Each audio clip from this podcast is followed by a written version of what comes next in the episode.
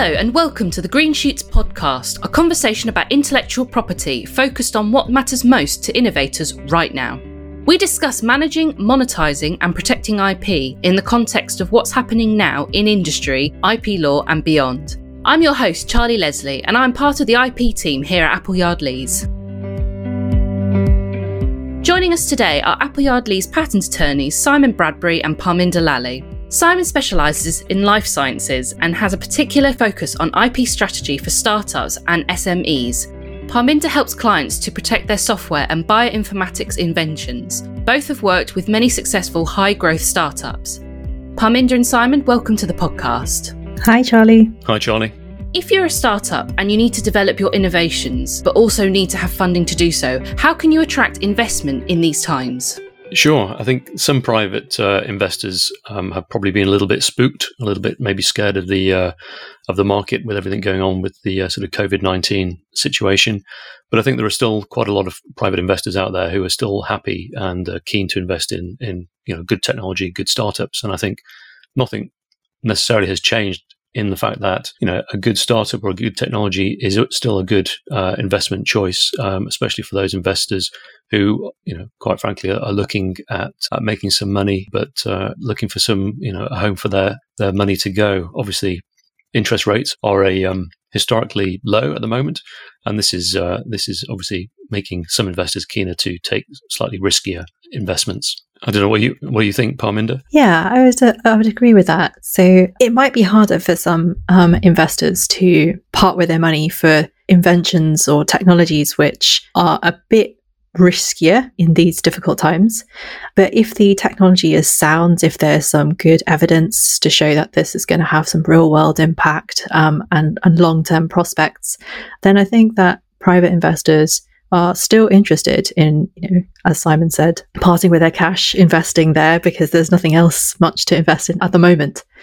It can also be difficult for some entrepreneurs who are perhaps based in academic institutions or research institutions, such as universities, to obtain funding from the traditional sources. So, from their universities, from their tech transfer um, offices within the universities or research institutions. But that doesn't mean that you know they should give up their entrepreneurial goals um, and you know not not launch their startups. They just need to look elsewhere. There are Innovate UK grants still available, and other government invi- initiatives still exist. And there are growth funds that um, exist within um, different regions of the UK that can be used to support lots of different types of intellectual property. So not just patents, but other aspects. You know, some companies might be looking for money to fund an IP strategy or to look at prior art. So there are lots of different grants and funds out there to support those activities. Yeah, I think also um, there's still quite a bit of charity funding out there. So it, it could be maybe somebody like uh, Cancer Research UK or you know specific uh, charities directed towards specific diseases, and they still have a pots of cash essentially in order to do uh, research. One thing that I have read about, or at least noticed in the um, press, is that uh, I think charity donations have decreased a little bit second quarter of 2020. So I don't know whether that might have a knock-on effect with you know those those projects or, or potential future research projects which are funded by these charities. There are also quite a few large corporations or multinational companies who like to fund startups in working in their space. So, for example, some fintech companies might have programs that specifically support fintech startups.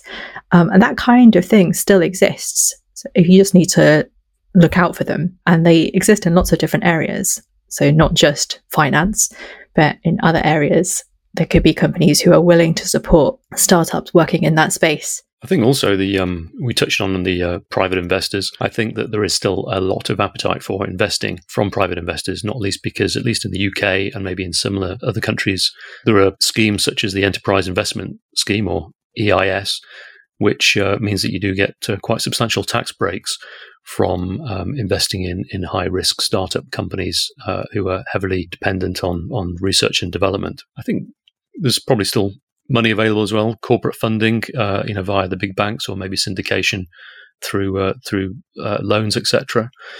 And just talking about you know the EIS tax savings, small startups or, or any company really that's involved heavily with R and D can obviously get tax relief by using the R&D tax credit system in, in the UK. I think you'll agree, Simon, that whatever approach a startup takes and whoever they decide to talk to about funding, they need the same material before they go and approach someone.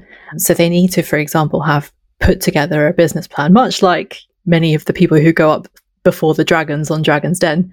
They need to have thought through exactly what their business is aiming to do, how long it will take for them to, for example, launch a product on the market, and what sort of investment they're looking for, and, and potentially what sort of equity they're willing to give up within their company. I think I think it's a, it's a very good analogy with the uh, Dragon's Den, and you know you need to know your numbers. I think sometimes it's a little bit too easy for companies to get overexcited about maybe valuations and how quickly they can bring things to the market. But I think if you have a good business plan which is well thought out and with you know reasonable timings, then it's very easy for an investor to to come on board and and have a realistic expectation of when it's likely that they're going to have an exit, whether that's financial or whether it could be a you know an, an IPO or maybe a sale or a license to a, a larger company. And I have seen this time and time again where investors don't want to have to ask for a number of documents and go back and forth between the advisors. You know, they have their own set of advisors. What they really want to see is a nice, tidy bundle or file which lays out everything very easily and shows um, that the you know the company owns the rights in the IP, and also everything from maybe the company insurance documents through to um, maybe employment policies, etc. And what can you do now to protect your IP and everything that goes with it when, say, budgets might be a little bit tighter or that funding is a little bit of short supply? Well, thankfully, there are quite a few things that you can do that don't involve an attorney like Simon or I or an IP solicitor, but which can still improve your IP situation. Both Simon and I have worked in house, and I think we know that from our experiences that there are quite a few things that companies do when they have uh, attorneys working in house that just keep things ticking over within the company. So, for example, having forms to enable inventors to capture their innovations or their ideas can really help to enable innovation capture so that when uh, the company is ready to actually proceed with a patent, they've already got quite a lot of the information or the details of an invention already documented. And that kind of thing, those sorts of processes can really help to keep things going on an IP front within within a company, but that don't involve someone like me being involved. And there are a number of those sorts of processes to capture innovation and changes to a technology over time that can really be useful at times like this when budgets might be tight, but employees want something to do. I've worked through a recession and you know, it, it's interesting. We we have a budget. Uh, those budgets can be uh, maintained at the same level. They can be cut, but uh, more often than not, you have to try and do more with with less. Identifying competitors or potential partners, depending on what your business model is, is something that it's worth doing at an early stage within a company's lifetime, but also doing routinely because new competitors or new partners might pop up at different times. Another thing would be to identify important markets for your innovation. And it's never stopped being surprising to me when a startup approaches me about patents and I ask them, you know, where where do you envisage your innovation being used or being where do you think that you're going to launch this and what markets are going to be important to you? And they stutter or they pause and aren't quite sure. But for IP, IP rights are territorial rights and they link very tightly to commercial markets. And so the two need to be sort of thought of together. And it's it's always surprising to me when a company do, hasn't really thought about the economic side, about where they might go, because that's something that they really should be thinking about because it sets up lots of different things, not least how much money they might need in order to enter those markets. Clients don't appreciate that you want to be looking at protecting the market or the, in those countries where the product may actually be manufactured. And it could be maybe places like China, it could be places maybe like Taiwan for maybe mechanical devices. For maybe pharmaceutical cases, it could be in India, again, maybe China, maybe Mexico. So there's a whole lot to uh, to consider there, and I think in some respects, it's, it's our job to direct the client as to you know which countries we think uh, would be most beneficial for them to get protection. And also, there's a, another dimension, which is enforceability. You know, some countries um, may be a great manufacturing hub, but actually it'd be very difficult to enforce those patents in those countries. So, is it worthwhile actually filing protection there, especially if those manufacturing hubs are going to be importing into the main commercial selling areas, maybe such as the US? Then, if you have the US covered, then that may be sufficient. Absolutely. On that point of sort of working with other companies to get a product on market or to manufacture something, something that companies can do now is make sure that if they are going down that route where they're collaborating, they should spend a bit of time and some money on getting their collaboration agreements in place and getting those those agreements right, both from the perspective of IP, but also from other perspectives. Yeah, uh, I've, I've come across this many times actually, uh, Parminder, and it's it's quite interesting. Sometimes you'll you'll have a a new client or a new inquiry come to you and they're very keen to file a patent application and they, they want it filed ASAP. But you do a little bit of digging, and after a couple of discussions, it's not very clear who actually owns the invention or who actually has rights to exploit the invention. So for them, it sometimes sounds a little bit odd that I recommend that, you know, if you're going to spend X amount of cash now, you're better off spending the money sorting out your collaboration or your your agreement with the uh, the third party, because unless you own the rights, you could get to a position where you file the patent application, but actually you don't you don't own the invention, um, and that creates a whole bunch of issues later down the line.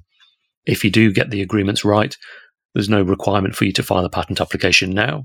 And it could be that actually you've got the confidentiality provisions in that agreement also, so you can pick and choose when you when you want to file the application. But at least the, the chain of title uh, vests with you. So uh, you, can be safe in the knowledge that, that, you own the invention. So when you file or when you are ready to file and have the money to file, you are entitled to, to get a patent. That's another great way that you could protect your IP at, in these difficult times when money might be in short supply. You don't have to file a patent application, of course, at this time.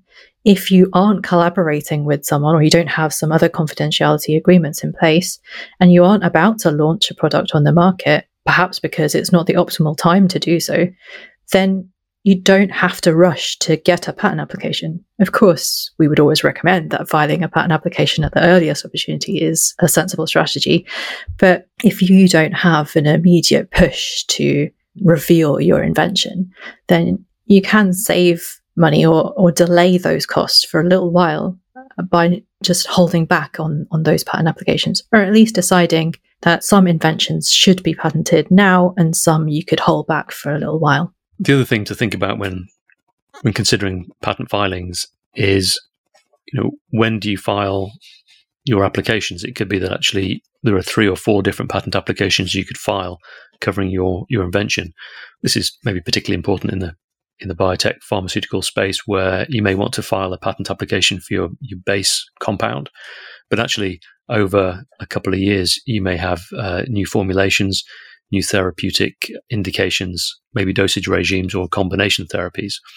And obviously, it takes quite a while to get those drugs on the market because of the regulatory environment. So sometimes actually staging the patent filings can really help to uh, provide uh, adequate protection over the whole life cycle of the uh, of the product. And if it is a, a drug that's going on the market, then we do also have uh, patent term extensions via, say, supplementary protection certificates, which can uh, which can further add to the uh, duration of the, the usual 20 year protection that a patent would normally confer. So, in this uh, current climate and everything that's going on, are there any IP related issues that seem to be unique or more prevalent that you found? Some companies have been pivoting their, their, their technology or their business offering in order to, to maybe survive in the short term. And, you know, I don't know whether or not they will then revert back to what their original business was uh, looking at or what their original commercial strategy was.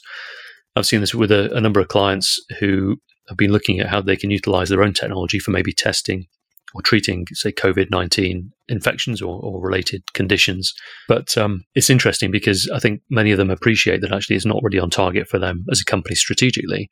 So they're, they're actually looking at setting up a new company to progress it, or they're looking at potential licensing opportunities with, with other commercial partners.